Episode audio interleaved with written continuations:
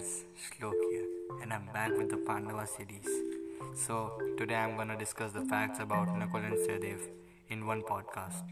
So, with this, I will end the Pandava series. So, let's get started. Nakul and Sahadev were sons of Pandu and Madri, and their godfathers were the Ashwini Kumars, the god of medicines. Nakula was the most handsome among the Pandavas, and Sahadev was the wisest among the Pandavas. It is said that Nakula had mastered the wielding of sword and Sahadev the wielding of axe.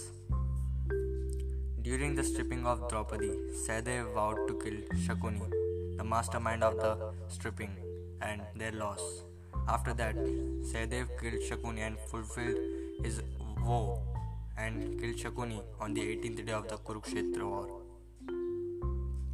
It is said that Sahadeva was had the power to see the future.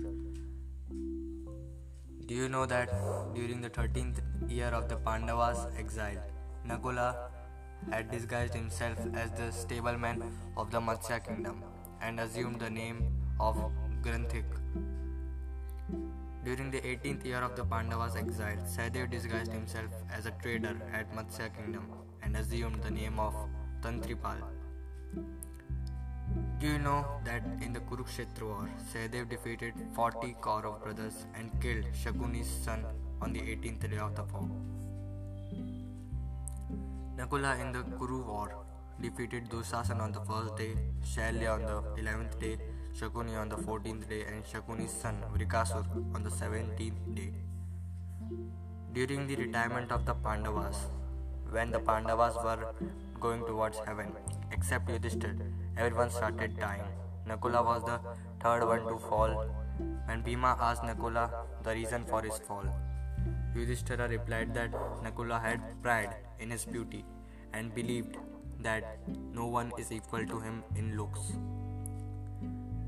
When Sahadev was falling and he was the second one to fall, when Bhima asked the reason for his fall, Yudhishthira replied that Sahadev took much pride in his wisdom and honesty.